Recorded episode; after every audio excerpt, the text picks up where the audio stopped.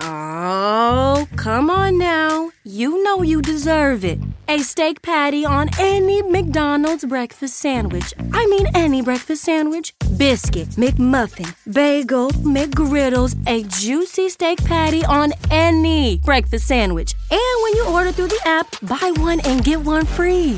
Now go get them. Valid for product of equal or lesser value. Limited time only at participating McDonald's. Valid one time per day. Excludes one, two, three dollar menu. Yes, we should fix climate change, but with energy abundance, like we're not just fixing problems.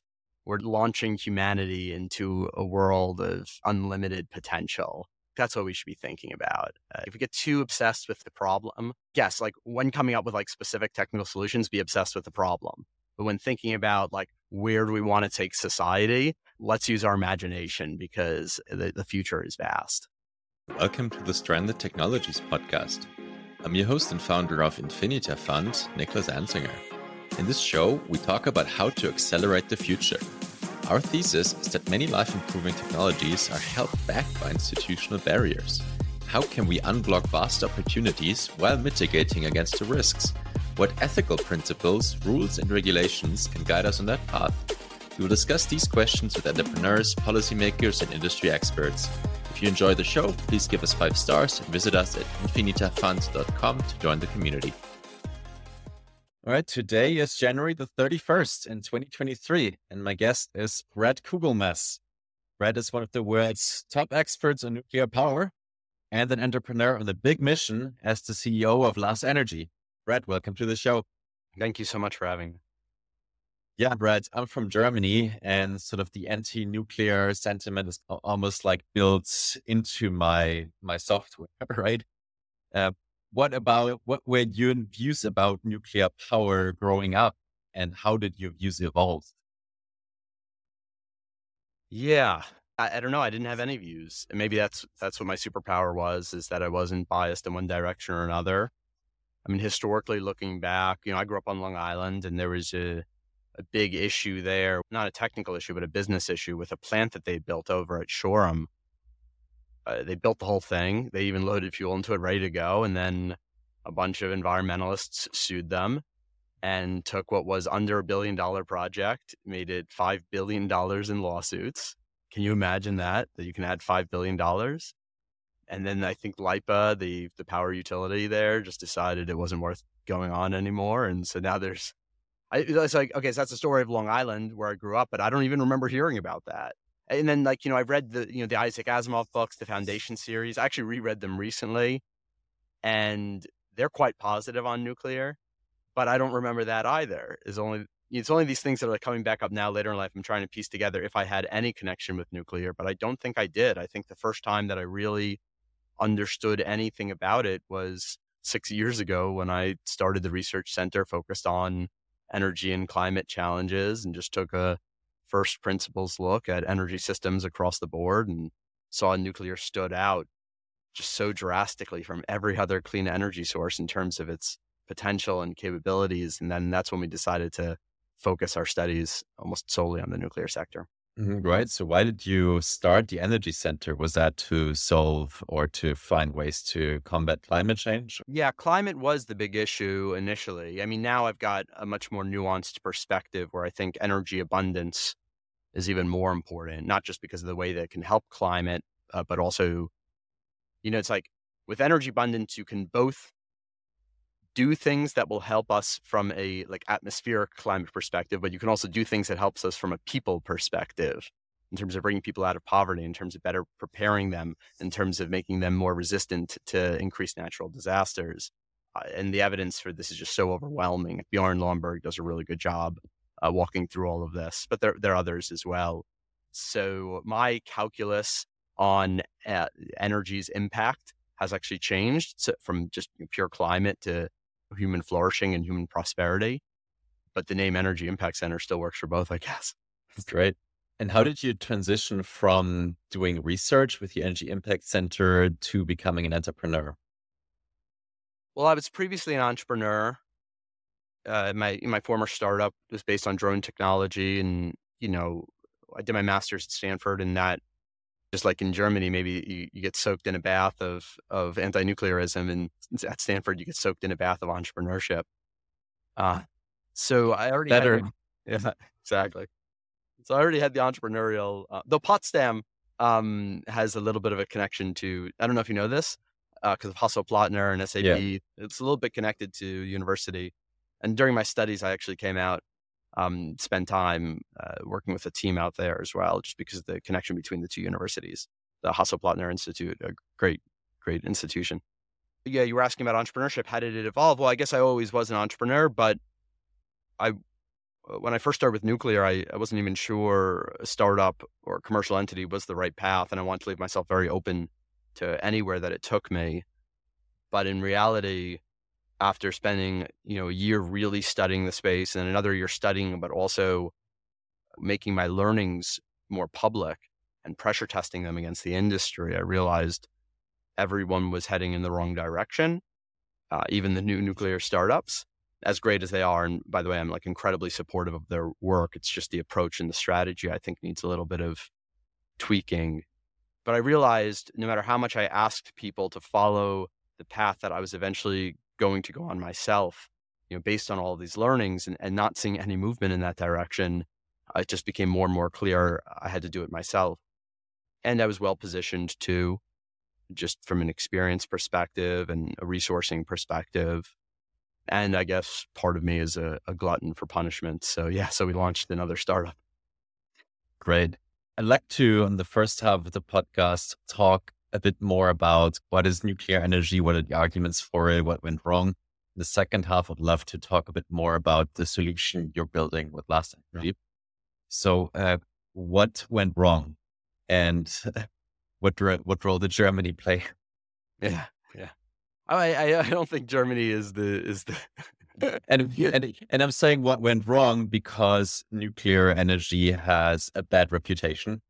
At least where I'm from, I realize that's different yeah, in, I, other places. I'll say right now, it's there's like a there's like a perception problem about the perception. Also, I think most people think that most people don't like it, and that's just not true. Uh, most people either, I mean, listen, I'm sure 80 percent of people on the planet just don't know what nuclear is. They don't know what any energy system is. So those are all fresh minds. And then out of that remaining 20% of people, let's say the, you know, highly educated and, you know, the most, you know, first world countries, you know, and even at the top of that spectrum, I'd say even half of those probably do like it. And then, yeah, so that leaves maybe like 10% of the planet or less that has some negative feelings towards it, but those that can be overcome. Yeah. But what um, is true is that the development of nuclear power has stalled very heavily since the 1970s, right? Oh, so, yes. Uh, thank you. Yeah. Yeah. Thank mm-hmm. You're keeping us focused. Exactly. Mm-hmm. So yeah, so no, something did go terribly wrong with the industry. It totally stagnated. Um, and I can walk you through the history of, of why. Please. Yeah. So coming out of, you know, World War II and the Manhattan Project, we dropped the bomb and people realized the power of, of, of, of splitting the atom, just how much energy is contained in so little mass. And then Eisenhower, in his brilliance, said, "Hey, instead of just branding this as a weapons technology, why don't we show the the real potential of this in terms of you know transforming uh, society in a very positive way?" And so, not only did the U.S. start very aggressively pursuing the commercial development of nuclear power, but we also gave away the technology like across the world. I mean, there are research reactors from the 1950s that we helped set up program. We invited the best and brightest students from around the world, from our allies, but even like not so allies, we invited um, and and really tried to disseminate uh, nuclear knowledge just because of you know the known positive impact that it could have. And so things were booming, and the you know first the 50s was all R and D, and we had all our national labs building dozens of different types of reactors, every different, you know, because nuclear can be done a lot of ways. You essentially have a coolant, you have a moderator, you have a fuel, you mix them together in different combinations, but you still get heat out of it. And so we tried all these different combinations and then started commercializing primarily the light water reactor technology. Um, and oh boy, did things started booming. Yeah, there was like 18 different companies that, uh, like private, private companies. And this was like a, it was like a real market, like a real, this was like the first and last time it was a, nuclear was a real commercial market in the 1960s US. There were 18 private companies, like American Locomotive Company, a company that built trains, started building nuclear reactors. Rocket ship companies built nuclear hmm. reactors. There were like 12 sitting in the hills of LA that were just like experimental reactors, just sitting there. Private companies could just build them, no problem. It was problem. like a meme. yeah, yeah, it's amazing. Um, and uh, and the utilities were buying them like hotcakes, and I mean, even Nixon and JFK, as part of their as part of their campaigns to run, they were talking about like a thousand nuclear reactors, going hundred percent nuclear. Like those were the visions, those were the campaigns they run on, and and they won on that campaign. So that just shows you what the sentiment was like in the '60s. And then uh, and then things started going wrong. And I attribute this mostly to market forces, market incentives. So, what happened at the time was because utilities, electric utilities, were a monopoly, the, uh, there like heavy rules on how much money they can make and how they can make money. And so, the way that this market was regulated was this cost plus model. And this is why back in the day, people would have these telephones that they wouldn't own and were like these giant metal blocks of telephones because the telecom companies only made money based on how big things were and how much they could you know charge back you know based on the use so there's like no efficiency whatsoever. It's just built bigger and bigger and bigger. And the same applied to the power generation industry. And so you had these extremely cost effective 500 megawatt reactors being built in 1968 and this is the cheapest most cost effective power mankind has ever seen to this day not to mention clean energy security, grid benefits, all that stuff. 1968 was the heyday.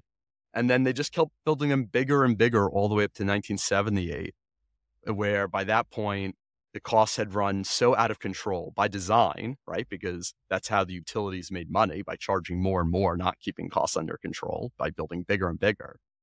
That the that finally the pushback in the system, the Public Utility Commission started saying this has gotten out of control. That's it. We're canceling all of our contracts. And so 200 contracts were canceled. And this was even this was before Three Mile Island.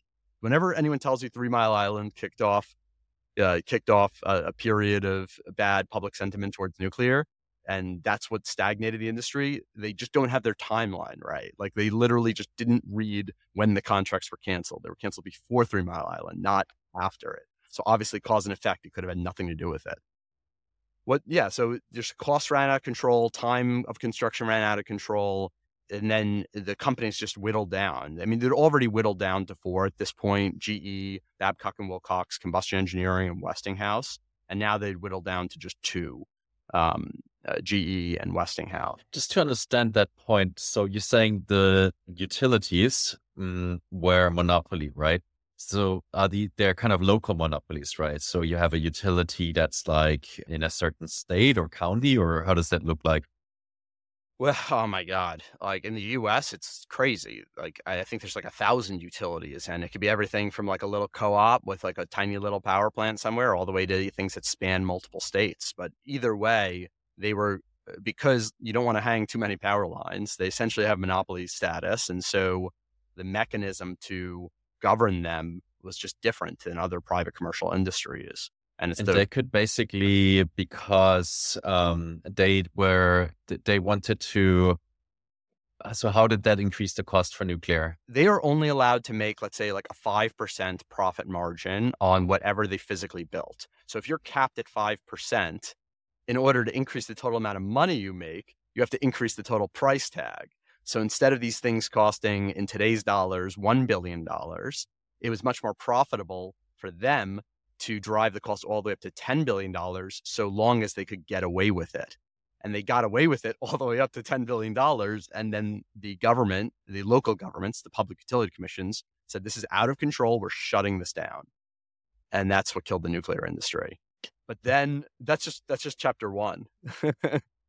so then what happened is these companies, what was left, the shell of them of what was left, GE and Westinghouse, needed a new business model.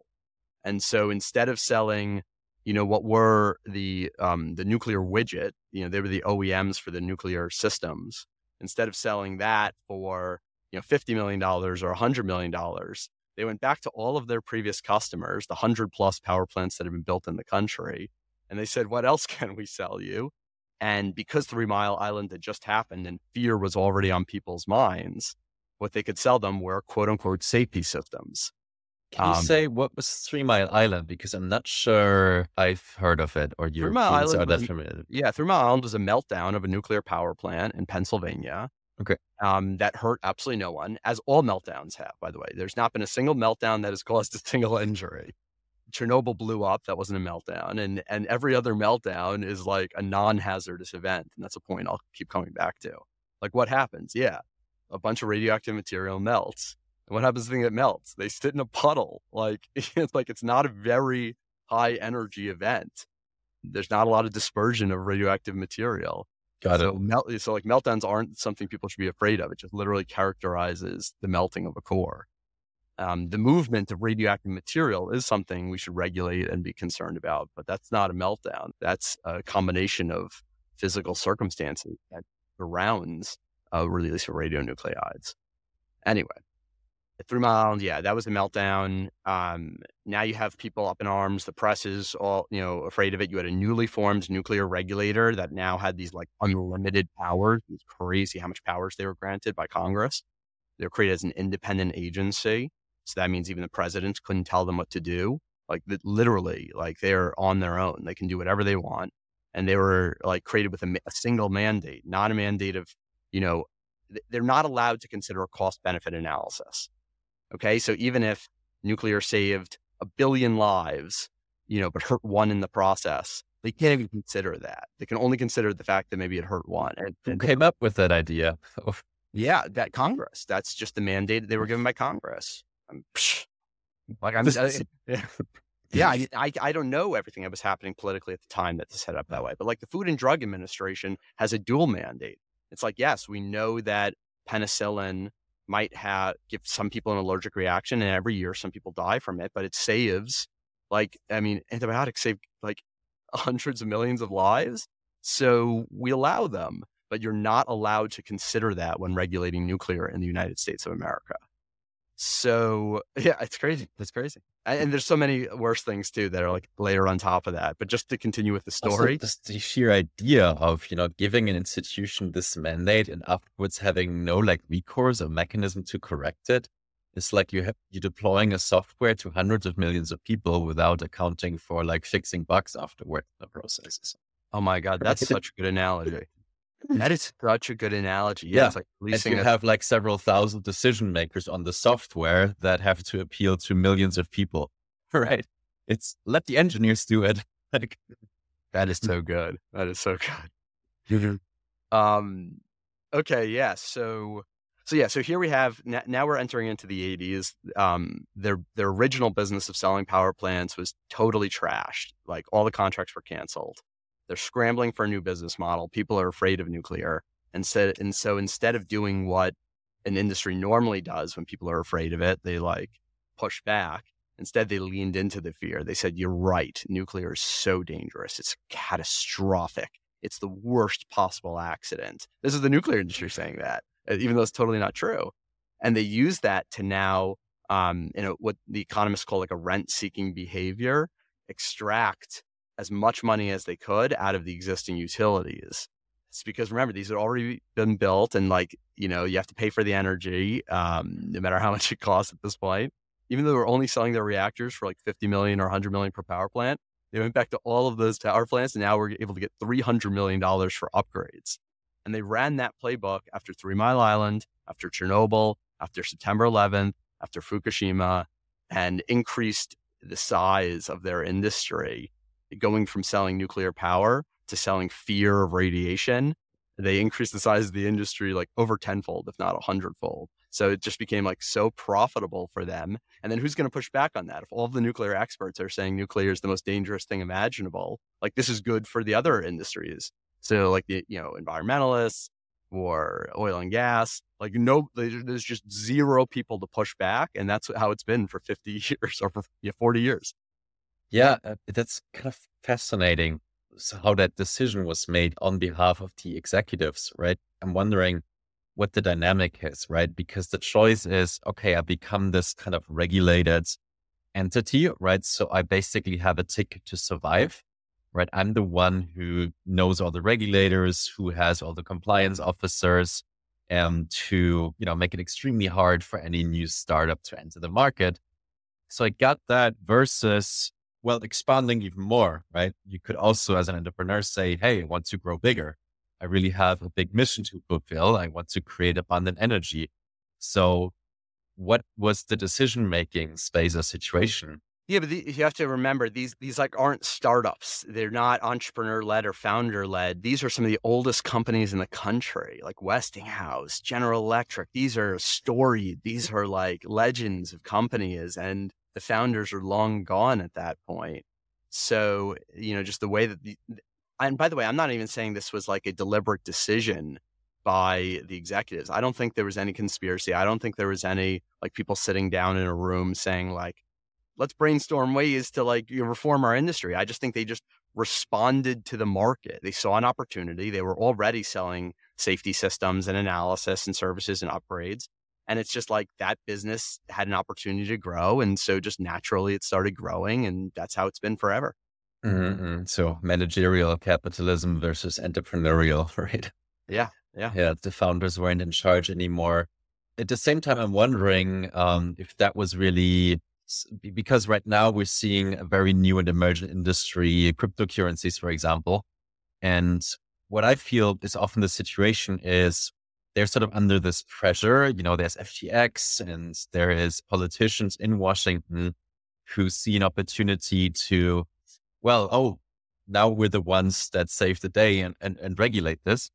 Uh, so they are kind of thinking, well, regulations are going to come anyway at some point. And we know sort of no regulations, but the existing regulations are better, right? So this is kind of the second best. So let's kind of make sure and lobby so we can get at least the regulations that are somewhat better for us, right? But it's not for the lack of sort of the will to really make this the best possible technology possibly can. It's really out of the fear uh, or the threats of the government and the regulators, right? And I think that's fine. I mean, listen, I lean libertarian, but I think everything should have regulations also. And those two things don't stand in contrast to each other. It's just like it should be reasonable regulations that help enable like what we want out of an industry. And if like what we want out of an industry is its like benefit to humanity, let's like look at every single industry and let's design rules and regulations that like enable that benefit to emerge. Uh, that's yeah. for banking, and that's for banking and for energy and for autonomous cars and literally everything. Yeah, I agree. I just think that the way we're doing it right now, like what I said before, we're deploying like software to hundreds of millions without any sort of editing or recourse. I think the trend is just much, much higher that we get bad regulation instead of good regulation. I, I could I couldn't agree more. Like, oh, man, I, I want to keep pulling on that analogy with you at some point. Like, what if we could reform our lawmaking system? Like, and I know you, you're in a different lawmaking system than I am, um, but to like incorporate that engineer's perspective, like revisions to code and you know sandboxing as we uh, as we test certain things out. Like why not? Like why can't the legal framework work exactly like a programming environment? Like we could we could do like that is within our like I know it seems uh, like a little ridiculous, but that is totally within our power like to make that happen within a few years to have a political revolution along those lines if we wanted to. Yeah, yeah. I mean, not ridiculous at all, right? I mean, we're doing it right now. I don't want to dwell about it too much. I want to hear about more, talk more about nuclear. But here in Prospera, the system is called regulatory election, right? So you have different options to adopt the regulations that you think is right for your business you have to sell the insurance company, you need to get liability insurance and an arbitrator that that set of regulations you choose is good for you, right? So you can either do it very simply, you choose an existing regulation. So if the South Korean nuclear power regulation is best for you, you can do it. And you're likely to get very low insurance premiums because that's very well known. Or you have the option to propose your own regulation because you think you have very good expert advice that's going to be subject to approval, probably higher um, insurance premiums because it's not known or tested. But you know that opens up the space for regulatory innovation, right? You can basically, cool. yeah, that's kind of the intention. No, that, it's so cool what you're doing, and um, yeah, I think that's why we clicked when we first met. Uh, I, because I think like just the way you're thinking about solving this problem is tr- incredibly innovative, and yeah, and it can have like, I mean, it could solve like like I always like to think about solving root problems instead of like proximate problems. And you're definitely going after like a root problem issue, which I just think is awesome. Yeah.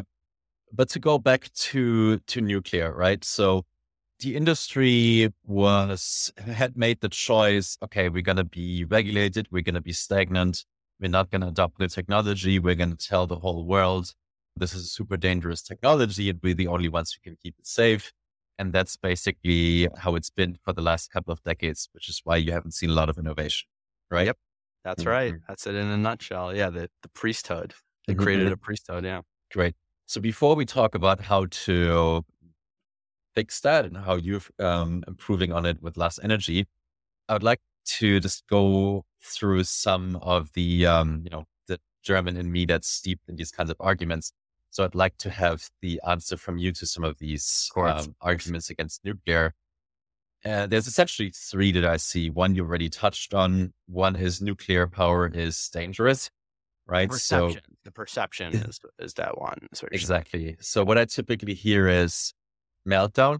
You already said that's not dangerous, but um, can you distinguish a meltdown from Chernobyl? Yeah. Okay. So yeah, big difference. So Chernobyl was not actually a real power plant. I mean, it produced power, but it was really meant to produce plutonium uh, for to make a bunch of nuclear weapons as like part of the Soviet uh, war effort. That's why they chose the RBMK style reactor, which is this like giant graphite block.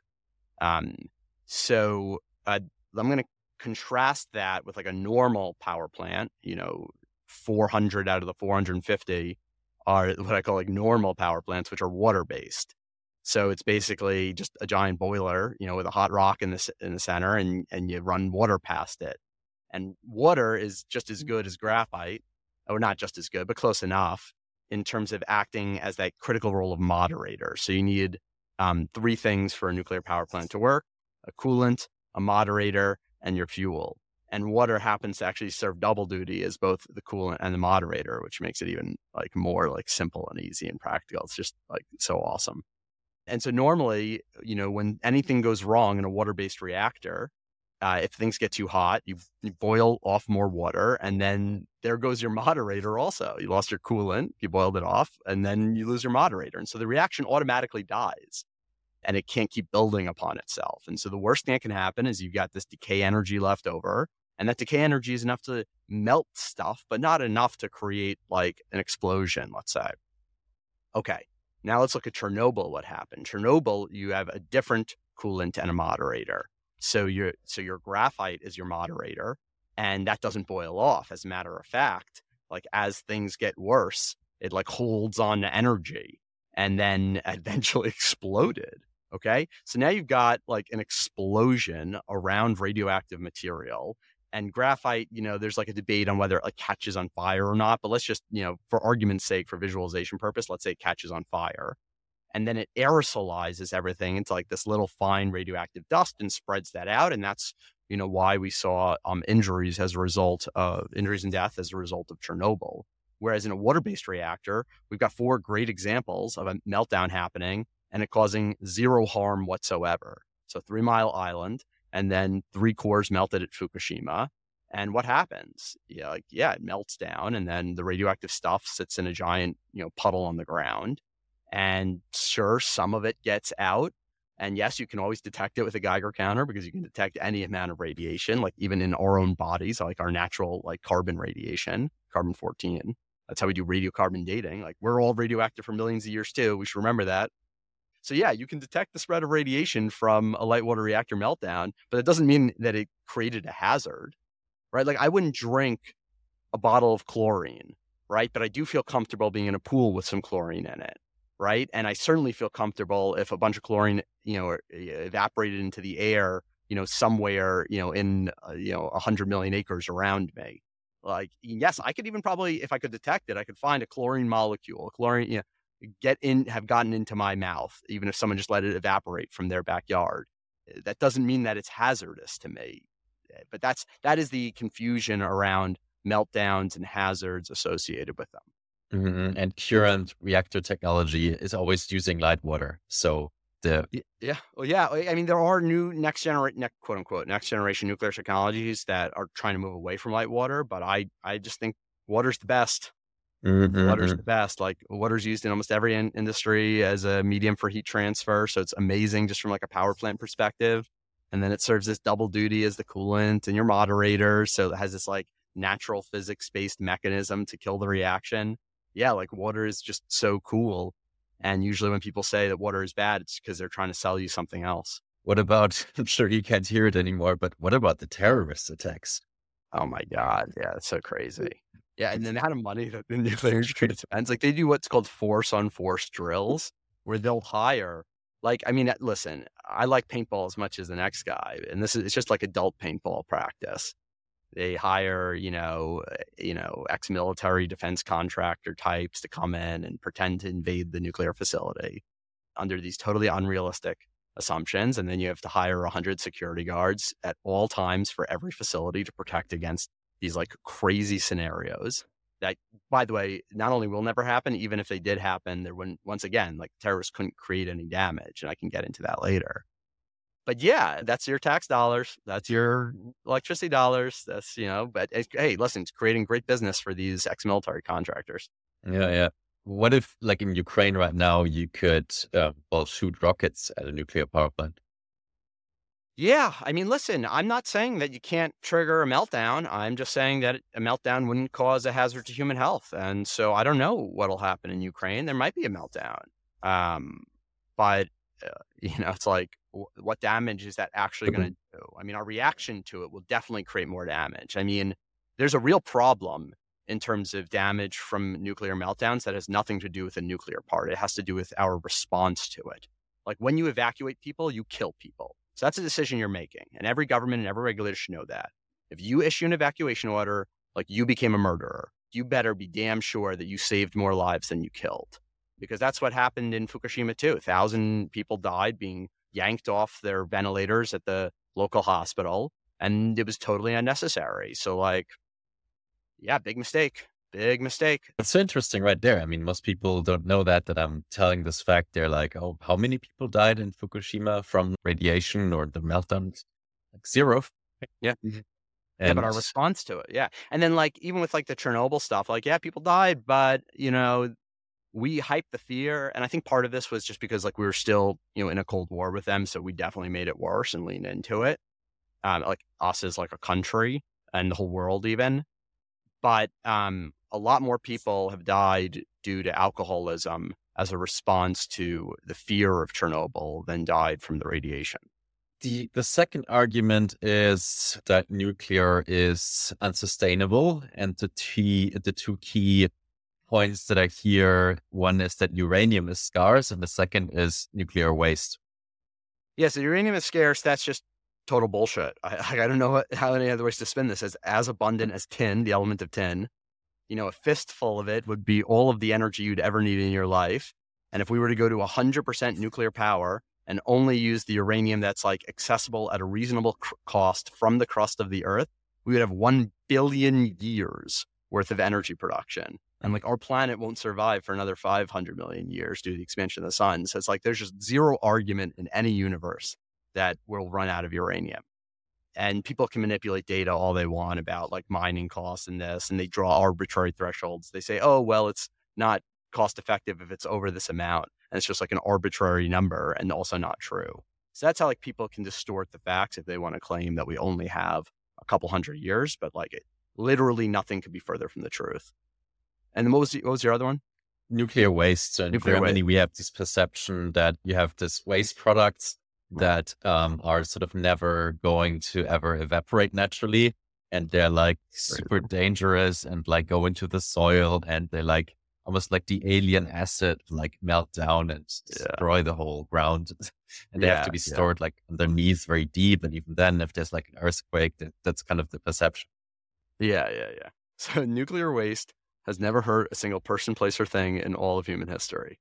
I'm not even sure how it could unless you like clawed through a foot thick of concrete and then start gobbling it up and eating it. And you could say that of mm-hmm. anything.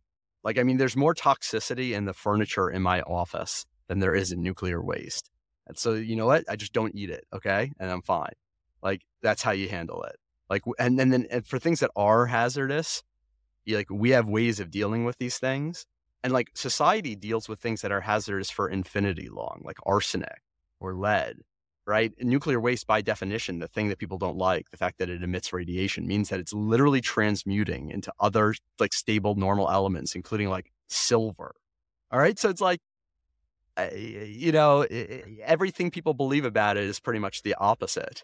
And then on top of that, it's extremely valuable. You can like use these radioisotopes for medical imaging purposes or for like bridge inspections or for sterilization of equipment. Hell, we use in our fire detectors right now. That's like a little bit of nuclear waste that they put up in there.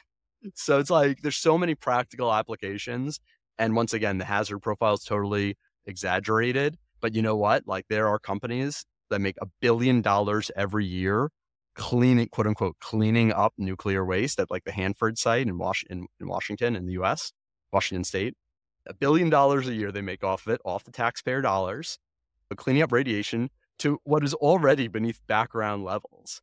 But they've been able to write into law uh, that this is necessary and people make a ton of money off it. It's amazing. Also, the propaganda that goes into it. Like, seriously, in Germany growing up, there is this TV show it's it's for any German listeners, they'll chuckle. Die Sendung mit der Maus.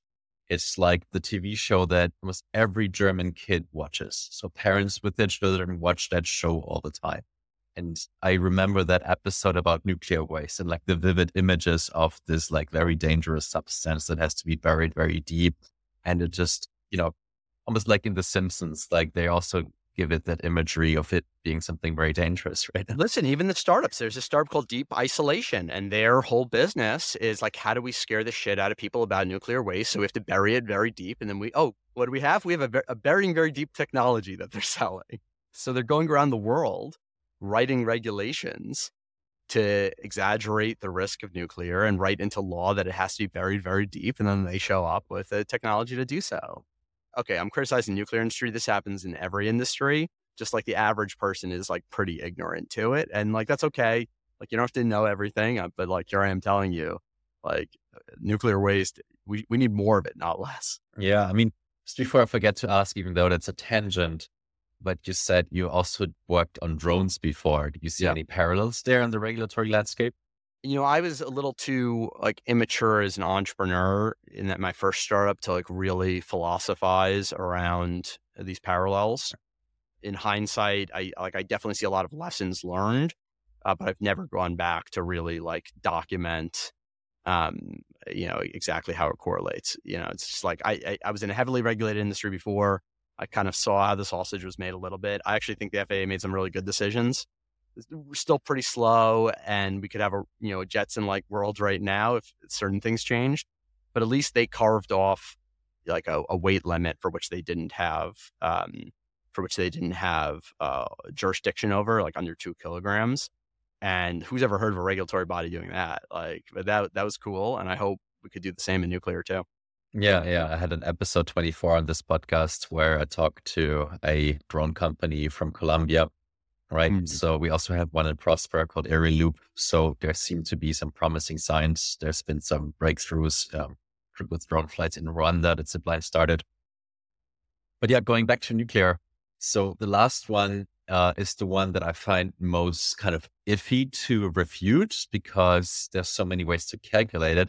Okay. That's the cost argument, right? Yeah. So the challenge I always have is people say, "Oh, it's very cost," yeah. and that's probably true, right? I, yeah, I agree. I agree with that. That is a problem. Yeah, and that's yeah, a problem exactly. to solve. Yeah. Exactly. I mean, that's like Great Last Energy, like to solve that problem. Like, yeah, I'm not saying nuclear doesn't have problems. I'm saying let's solve the right ones, and cost and time to build are the two problems, and they need to be solved. Exactly. So you don't have to. You can refute the argument by uh, talking about how you can solve it with less yeah. energy. Well, no, yeah, I'm not gonna. I'm specifically not gonna refute the argument. I I will just change the strategy, right? Like yeah, yeah, yeah. Yeah. But but still, like you just on the cost side, um, you you gave a talk that was very interesting, where you showed that through all these new regulations, that was the reason that the cost so drastically increased, right? So it's just not inevitable that the costs increase to where they are today or what yeah. they've gone up to, right? Exactly. Our best reactors ever, Point Beach one and two, you know, built in under three years, you know, combined, they had over 1100 megawatts over gigawatt, cost under a thousand dollars a kilowatt, like, in like, you know, cause it was like $733 million. and that's like you know inflation adjusted to like I think like 20 dollars or something. So it's like cheapest, fastest, best, 500 megawatts. Like oh man, and then yeah, through regulatory capture over these years, you know, n- like nobody can build those now. Now power, you know, nuclear power costs 10 times as much, takes, you know, five times as long. Um, that's like our, like our own self doing. Mm-hmm. Right. But, but now, so we're now at the situation we're in now. It's still a lot of regulatory capture, a lot of bottlenecks. So how do you plan on um, sort of disrupting that market with Last Energy? Carefully. Carefully. Yeah. Like, cause while I'm like very happy to espouse the, the thesis here that there is no hazard to begin with, that doesn't fly with regulators. So with regulators, we still have to go through all of the requirements and we have to show that even if it's not hazardous, that there isn't above a certain threshold of radionuclide exposure under a certain you know set of circumstances with a certain amount of frequency. So that's the equation you have to fill out. And so we still have to do that, even though I think, you know, it's ridiculous. Like, but here's what helps us because we are not trying to like sell ourselves as like, you know, a safety solution to help the catastrophe. And all we're really just trying to do is navigate the regulations like as they are as efficiently as possible. We make different design trade off decisions. Like, you know, we surround our reactor with 500 metric tons of steel.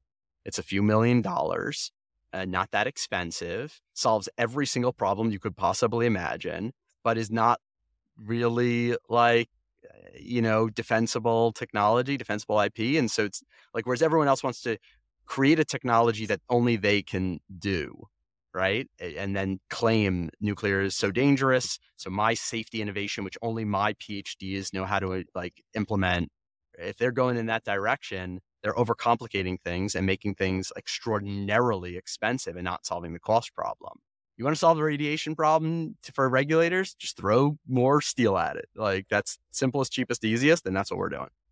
Just to be clear, so your company, Last Energy, you're producing nuclear reactors. Yeah. So uh, we what we do is we sell electricity, mm-hmm. and the way mm-hmm. that we produce electricity for our industrial clients is we build a shrunken version of a pressurized water reactor that yeah has that extra feature of wrapping it in like a million pounds of steel essentially mm-hmm. um, and that satisfies the regulators that satisfies the customers it's simple um, yeah like simplicity is our key and then it's more of a business model innovation than a technology innovation okay what's the business model innovation so the technology is basically light water reactors wrapped in steel right just to fulfill that regulatory requirement Yep. So what's the business model innovation?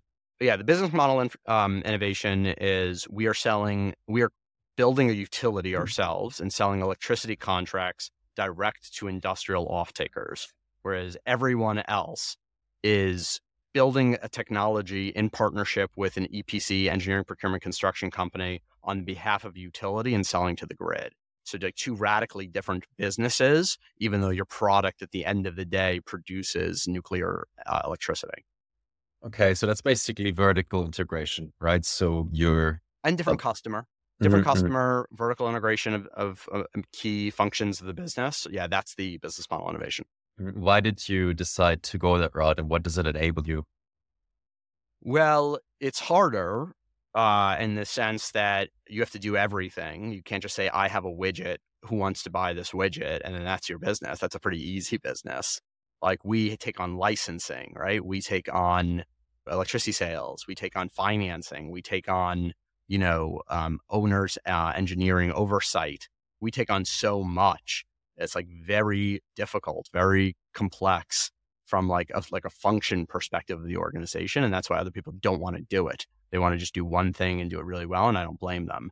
But it's like us taking on this hard challenge, not just of systems integration of the plant, that's the technology piece of what we do, but systems integration of like the various components of the business. Like this is what creates our defensibility. Mm-hmm. So, and that allows you to radically reduce costs. It's not even so much radically reducing costs. What it does is it stabilizes your costs. So it reduces radically reduces risk of cost runaway and if you don't have cost runaway, even at a relative like high energy price, you can still make money. And then over time, as we build more and more and more of these, our costs will go down. But so for right now, like we've got customers that are willing to pay a premium for a product and we're selling to them first at like a pretty high cost, actually. But we have certainty over our costs. So we take all the financial risk. Our customer takes none of the risk and they love that. That's what works. Great. So, how are you entering the market? we build our plants in Texas in the US and then we ship them over to Europe and then we're entering into the European market first because that's where many of these customers are that you know, require that like will pay a high price for energy just because energy is like ridiculous in Europe right now. It's like an existential threat to like countries' security, business, politics, literally everything. Energy is everything. So we sell to Europe, um, specifically the UK, Romania, and Poland. Mm-hmm. How did you decide on these three?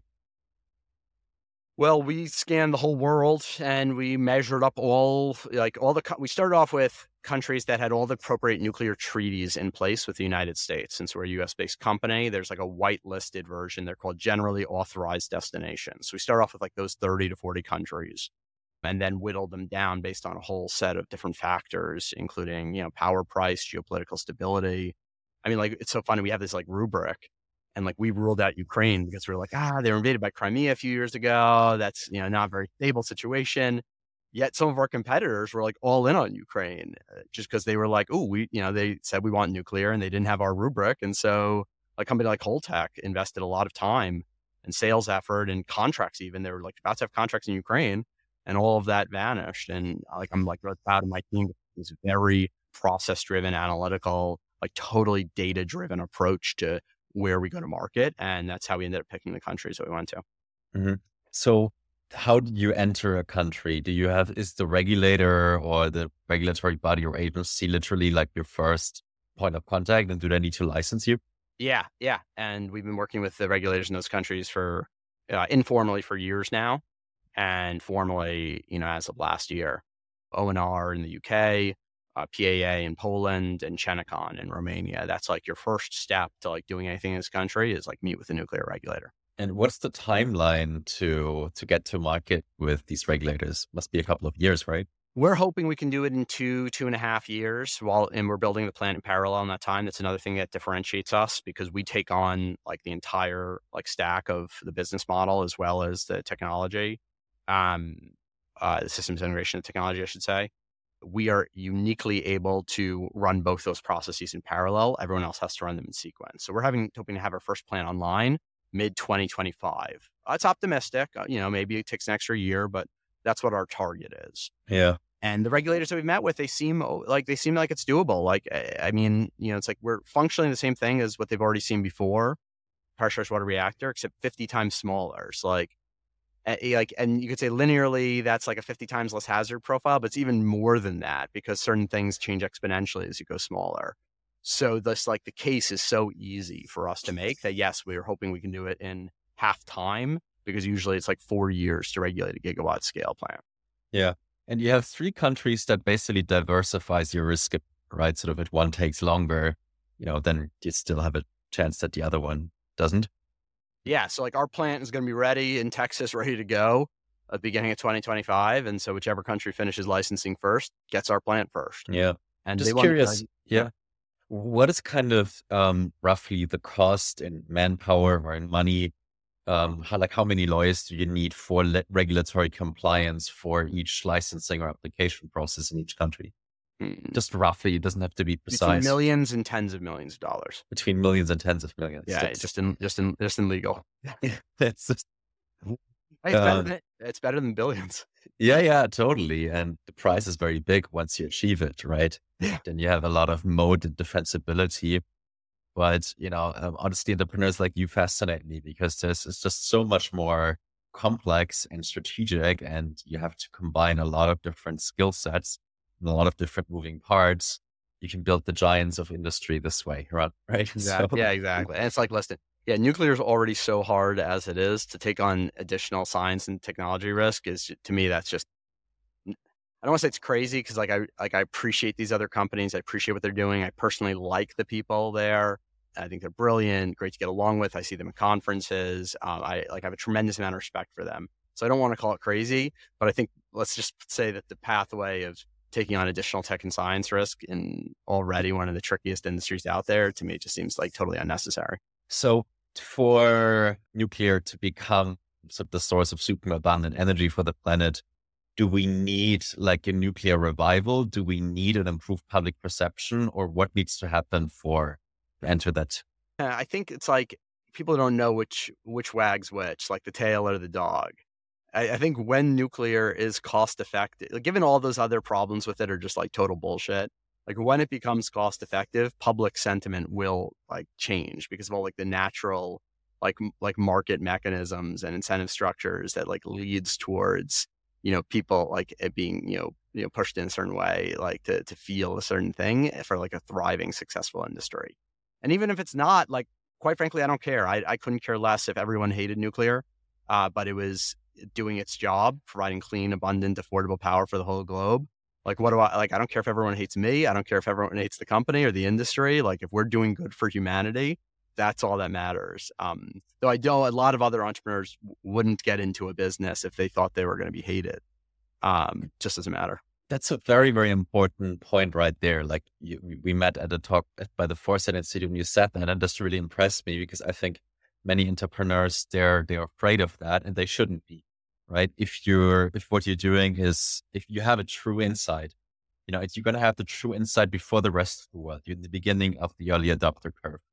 If, you know, you, you know it's safe and if it, there's this massive benefit it provides to humanity, you know, go ahead, right? Don't yeah. look to be popular. You have to start, um, as a nobody to become a somebody, right?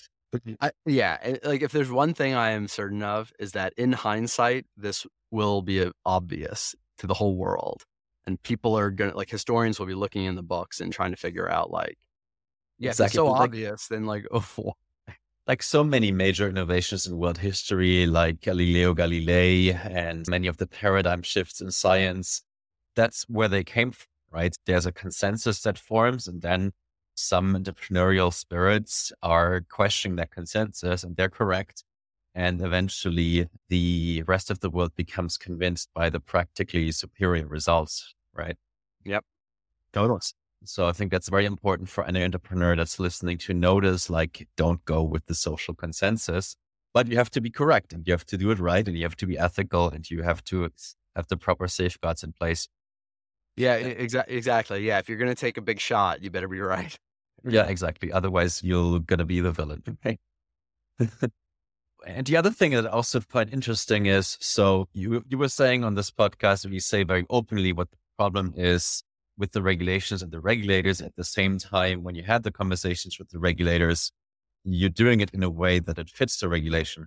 I think many entrepreneurs, some which I had in the podcast, they're kind of sometimes afraid to say in public what these problems are. Maybe they're afraid that the regulator will listen or something like that, right?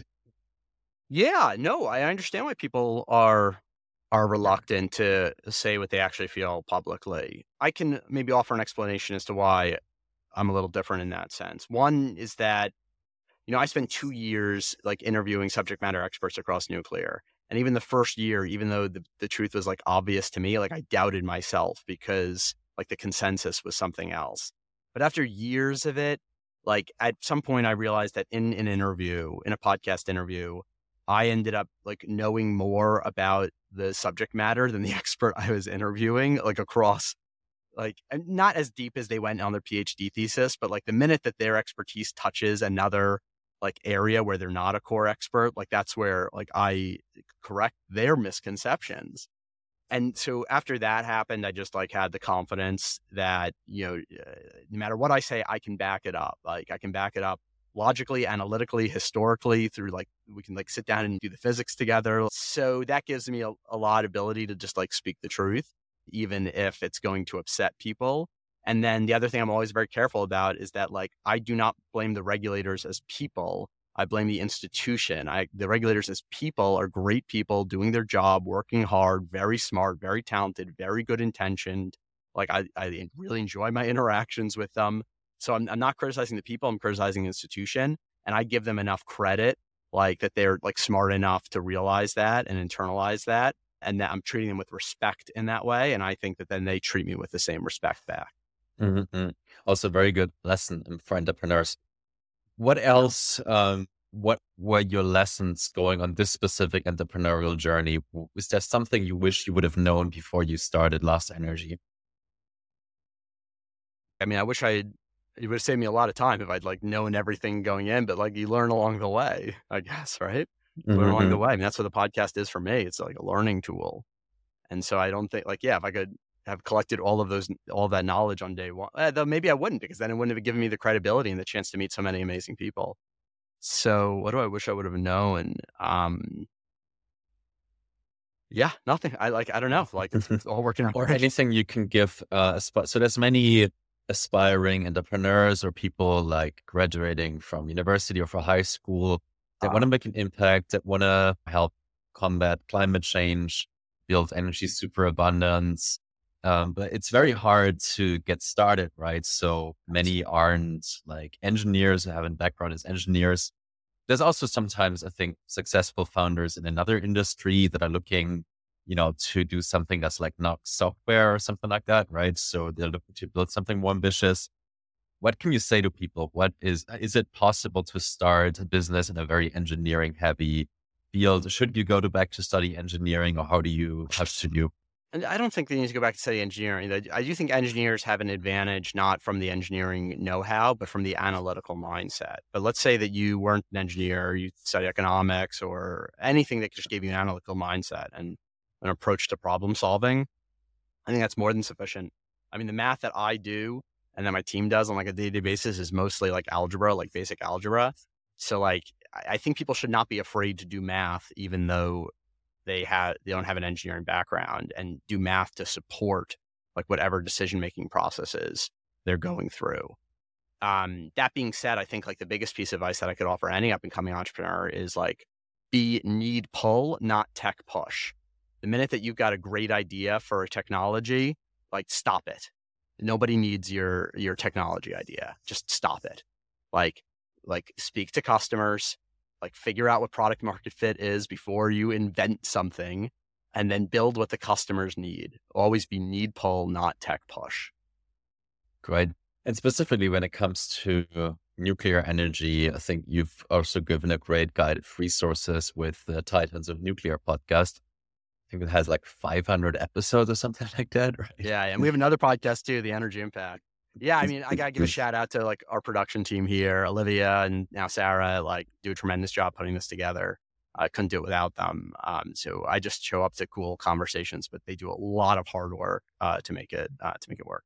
Yeah, yeah. So for any aspiring entrepreneur, that's I think a good guide and a good resource to start to discover some of these problems and follow some of the uh, get some of the research and the insights that Bret and his colleagues have already done to uncover some of the problems yourself or use it as a guide to, you know, who are the customers to speak to, right? That's not always clear from the outside, but um, I think you'd be pretty up to date if you listen to or follow that podcast. Great. Um, anything else you felt like you haven't talked about enough when it comes to your company or when it comes to the the change that you want to create or see in the world? Listen, I just think like energy abundance is is the most important. like more like like climate change thing, great. Like yes, we should fix climate change, but with energy abundance, like we're not just fixing problems. We're like launching humanity into a world of like unlimited potential. And that's like that's what we should be thinking about. Uh, like if we get too obsessed with like the problem, yes, like when coming up with like specific technical solutions, be obsessed with the problem. But when thinking about like where do we want to take society, let's use our imagination because the, the future is vast. Yeah, I'm glad you mentioned that. I, like the concept of superabundance myself and of uh, also read Bjorn Lomborg, which I think is a useful corrective to or good or necessary um, when it comes to thinking about climate change, right? So a lot of the narrative that's out there is like, you know, the, the world is ending and and we have to do everything we can to save humanity from climate change, but not nuclear or not like any of these geoengineering or other things, right? It, it's kind of uh, paradoxical, right? Yeah, it's such a big problem, but we don't want to use the solution that's never hurt like anyone. Yeah, exactly, exactly. Exactly. Now, you know it's a religion? that's the other problem with climate. Like, yeah, we've got a climate problem, but it's been the movement has been hijacked by like a new age religion. So like I think like some of those people are more enemies now than or they they like they should be perceived as a threat to their own stated goals more than the oil and gas industry is. Yeah, yeah, for sure. Bret, uh, anything else? Any shout out that you want to give? Anything, any help that you need for your company right now? Any support you want to enlist? What do you need and how can people find you if they want to help you? Yeah, your European industrials, like those are our customers. So you know anyone like, you know, that works at or runs a company that does anything from, you know, glass, cement, pulp and paper, steel, aluminum, automotive manufacturing, battery manufacturing, data centers. Like if like if you're tied into those industries in Europe specifically, reach out to us. Like that's how you can help the most because that's who we're selling power plants to. Great. Through a website or how yeah, do you lastenergy.com. You can just write it on, on the website. Yeah, exactly. Fantastic. Bret, it was really epic to have you on the show. I think this is such a core stranded technology episode that we had today. So thank you for um, sort of teasing or getting the Germanness out of me when it comes to my nuclear energy. I mean, it was already given so many things that you said, but it's good to have that ammunition for debates and to show to other people and to so show them what's possible and how we can go reach energy superabundance. Thanks so much for coming on the show, Bret. Thanks, Niklas.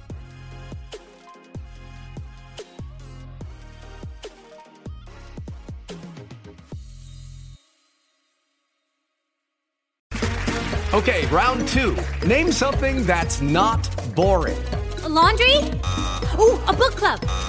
Computer solitaire, huh? Ah, oh, sorry, we were looking for Chumba Casino.